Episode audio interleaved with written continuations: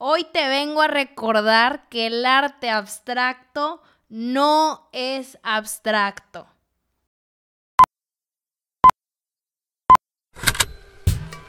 Con Hablemos Arte vamos a hacer que hablar de arte sea algo común, aunque no sea nada común y que sea de todos, no solamente el experto. Te lo juro que no te vas a aburrir. Buenos días, señoras y señores, ¿cómo están? ¿Qué me cuentan? Bienvenidos a un nuevo episodio del podcast de Hablemos Arte. Qué gustazo es tenerlos por aquí para hablar de lo que más me gusta. Hoy el tema está bueno, vamos a hablar del arte abstracto. Este sí es un mm, tema relativamente nuevo en Hablemos Arte porque solo lo he tocado una vez hace años, yo creo que fue hace año y medio en el blog.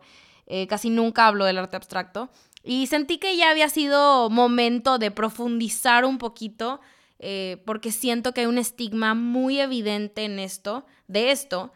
Eh, todos conocemos alguna que otra obra del Renacimiento, del Barroco, Da Vinci, Caravaggio, y cuando las vemos es bien evidente de cómo en el momento que las decidieron hacer, lo hicieron tratando de representar las cosas tal cual eran, ¿no? Y en eso llegan este grupo de artistas zafados que rompen con todo lo establecido, Monet, Picasso, Cezanne, y dejan de hacer arte como se conocía. Y junto con ellos estos comentarios al ver un Kandinsky de esto no es lo que el arte debería de ser. ¡Rúmbele, compadre! Entonces, bueno, de esto hay que recordar que nadie tenía un instructivo para poder navegar como por este mundo artístico diferente, y aunque ya le podemos encontrar sentido hoy en día, solo tantito, todavía seguimos con cara de what al ver una pintura llena de garabatos. ¿Cómo se supone que debemos lidiar con un arte que está completamente alejado del mundo de objetos reconocibles? Y yo creo que lo más importante es ¿por qué sí lo tendríamos que hacer, no? ¿Por qué deberíamos de, ponerle, de hacerle caso? Cuando vemos una obra abstracta, es bien fácil decir, achis, esto no me muestra nada, no le entiendo, y me puedo identificar muy duro con este comentario porque, pues, si alguien de ustedes lo ha sentido, yo también lo sentí, me causaba muchísimo ruido el arte abstracto, lo tengo que aceptar. Y me puedo explayar a fondo en el tema, pero todo se reduce a lo mismo de siempre. Me preguntaba, ¿cuál es el chiste de esto si solo son brochazos, si solo son figuras geométricas que no tienen sentido en mi cabeza? Entonces vamos a platicar de por qué empezó, quién lo empieza para tener tantito más, o sea, tener contexto del tema, pero para encontrar un por qué es importante, ¿no? Y para empezar nuestra discusión hay que mencionar o tenemos que empezar por la Revolución Industrial, que si se acuerdan, la Revolución Industrial llegó con una tecnología impresionante, se empieza a sustituir la mano de obra humana y se reemplaza con máquinas. Todo cambió, la industria textil, la máquina de vapor, la fotografía, y la vida como se conocía cambió drásticamente para todos. Porque si ya tenemos una cámara que puede capturar la realidad tal cual la vemos o la percibimos, pues el arte, ¿por qué tiene que ser así? Si me estoy dando a entender, el artista cambió, su pensamiento cambió y ellos estaban cada vez más interesados en representar cosas de forma no realista. Monet sí hizo su trabajo, pero todavía se necesitaba más locura. Durante siglos, la pintura y el arte en general tenían un fin muy similar al de la foto, ¿no? Que, te, que tiene hoy, que es intentar capturar la realidad tal cual. Los artistas de esos tiempos, los artistas clásicos, se destacaban por, precisamente por esto, ¿no? Su habilidad impresionante, su técnica, eh, de la, cómo pintaban de la manera más realista posible, y de vez en cuando, solamente de vez en cuando, su creatividad era valorada, pero la creatividad no era algo importante. Esto cambia inmediatamente cuando estamos hablando de, de esta vanguardia, del, del abstractismo. Está basada en la creatividad y en lo que, lo que está sintiendo. Es una representación de sentimientos, cosas que no podemos ver tal cual. busca la esencia de los colores, de las formas, es decir, que estos mismos colores y estas mismas figuras te digan algo por sí solas, no necesariamente tienen que parecer algo. El arte abstracto nos enseña cómo lograr tener una visión diferente, una visión múltiple, algo totalmente opuesto a la realidad o al mundo exterior. Y, y aunque todos conocemos a Wassily Kandinsky como el pionero del arte abstracto, eh, que lo inició en mil novecientos once, es un error, es una mentira, es un mito, porque la primera que empezó con el arte abstracto fue Hilma af Klint. Una mujer de Suecia fue la que inició con la abstracción mucho tiempo antes que Kandinsky o Mondrian o Paul Klee, el que quieran. Eh, fue un mujerón de artista que la historia del arte se ha rehusado con reconocer hasta la fecha. Si tienen oportunidad de ver su obra, es una verdadera joya. Para empezar, usa colores preciosos, me fascinan. Y contrastes que siento que nada más se le ocurrirían a ella, no sé, me encanta. Y creo que sí hay algo muy valioso en ellas. De hecho, este año eh, tuvieron una exhibición de ella en el Guggenheim, enorme, y estuvo en el Guggenheim porque el MoMA la rechazó primero. ¿Qué tal esos chismes son? Esto no estaba escrito en el guión, es nada más un chisme y rumor, pero el MoMA, pues ya sabemos que es conocido por eh, no ser muy receptivo en cuanto al arte de mujeres artistas, y el año pasado, cuando les presentaron la exposición de af Klint para exponer en el dos mil diecinueve, o sea, este año, el MoMA dijo que no.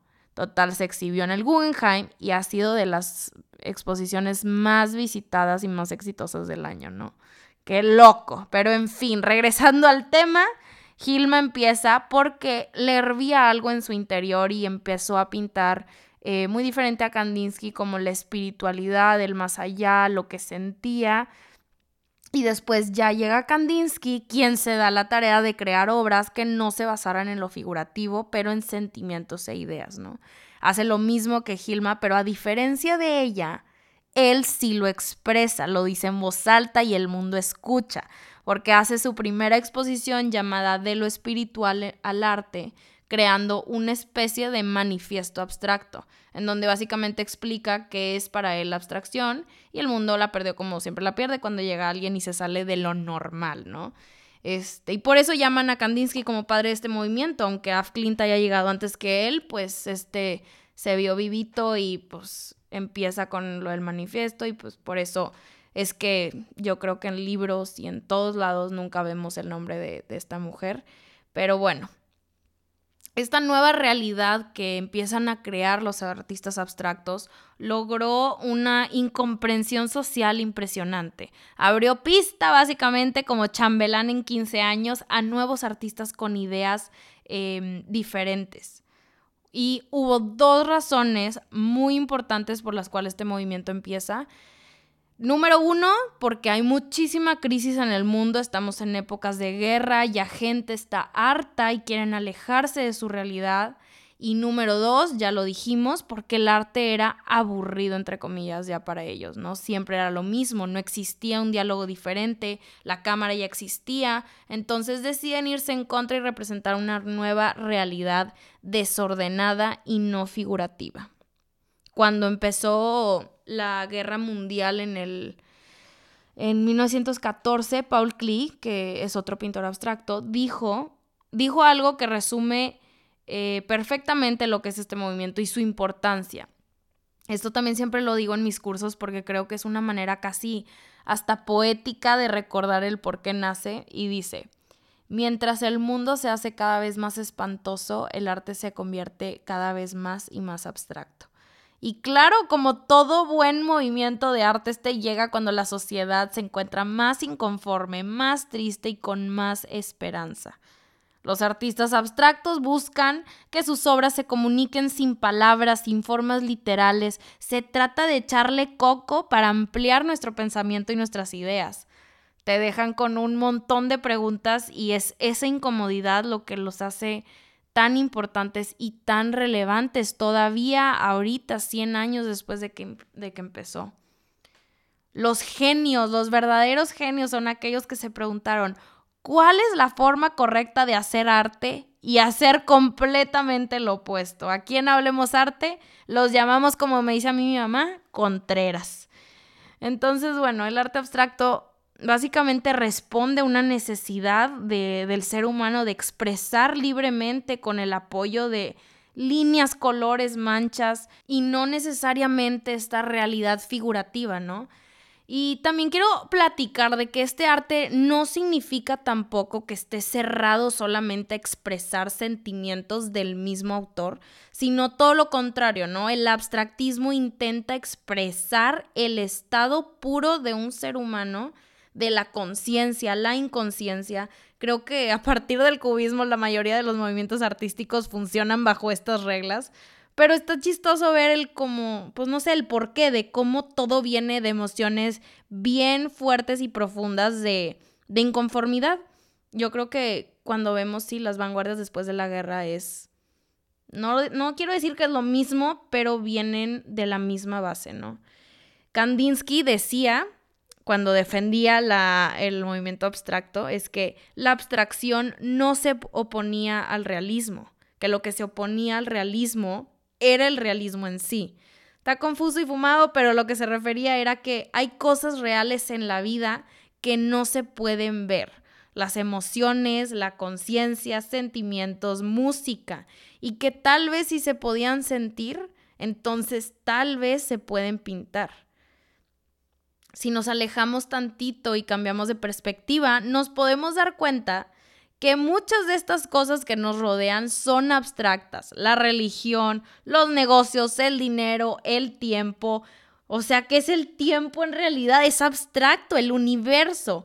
No sé, me puedo ir bien lejos de aquí, ya saben que me la puedo fumar mil, pero eh, creo que a veces estamos muy ciclados en el entendimiento, ¿no? En entender una obra que se nos pasa Cinco, minu- cinco segundos al menos para conectar.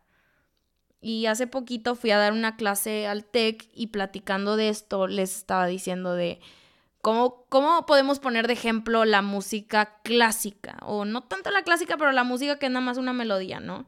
Nadie la escucha y dice, ¿pero qué significa?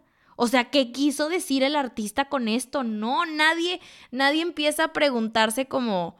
Eh, la razón de, o, o sí, o que, a qué se refiere con ese tipo de música. Porque están todo mundo enfocados en escuchar los sonidos, los instrumentos, están ocupados sintiendo. Entonces, ¿por qué el arte tiene que ser diferente? Ah, y por cierto, también quería decir que eh, un dato importante, que para este tipo de pinturas no siempre es necesario hacerle caso al título que viene en los cuadros. En especial, o sea, en especial si hablamos del expresionismo abstracto, que es como una variante del movimiento, muchos artistas acostumbraban a no ponerle nombre a sus obras, sino nada más ponerle números, colores, lo que se les ocurra, con el objetivo de que el espectador no se distrajera del tema principal o del objetivo de la obra, como tratar de no sesgar a nadie y que cada quien hiciera su propia interpretación. Aunque claro, hay algunas excepciones, pero creo que es algo muy interesante cuando no nos dan contexto de algo. Puede ser muy difícil e inclusive retador de interpretar, pero creo que sí sirve. Y pues ya para cerrar el tema, quisiera recordarte que el arte abstracto no es abstracto. Es un arte lleno de sentimientos reales, pensamientos que existen en el artista. Y explíquenme cómo eso es abstracción, ¿no? Nada es al ahí se va, nada es improvisación. Todo, o sea, ahora sí está fríamente calculado. No hay ningún trazo que el artista no piense y no, no esté sintiendo en ese momento. Kandinsky decía, es más fácil dibujar con gran maestría una rosa o pintar un espléndido retrato que hacer un cuadro abstracto medianamente aceptable. Es por eso que, de todas las artes, la pintura abstracta es la más difícil. Entonces, ahora sí, contestando la pregunta frecuente en mis redes de por qué le tengo que poner atención al arte abstracto, por qué debería ser digno de mi admiración, La razón es porque trajo consigo un mundo entero de movimientos que hoy en día son la base de muchos otros, como el arte conceptual, pues el arte contemporáneo que vemos hoy en día, por mencionar algunos. ¿Qué hubiera sido de Pollock, de Kooning o de Rothko sin una Hilma af Klint o un Wassily Kandinsky que los guiara por la dirección correcta?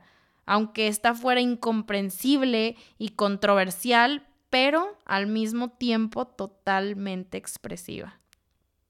Estos artistas crean un universo fuera de ellos y esto es lo valioso en el arte. Espero de verdad que te hayas llevado algo a este episodio, compártelo en tus redes si te gustó y ya sabes que como siempre, hablemos arte la próxima semana.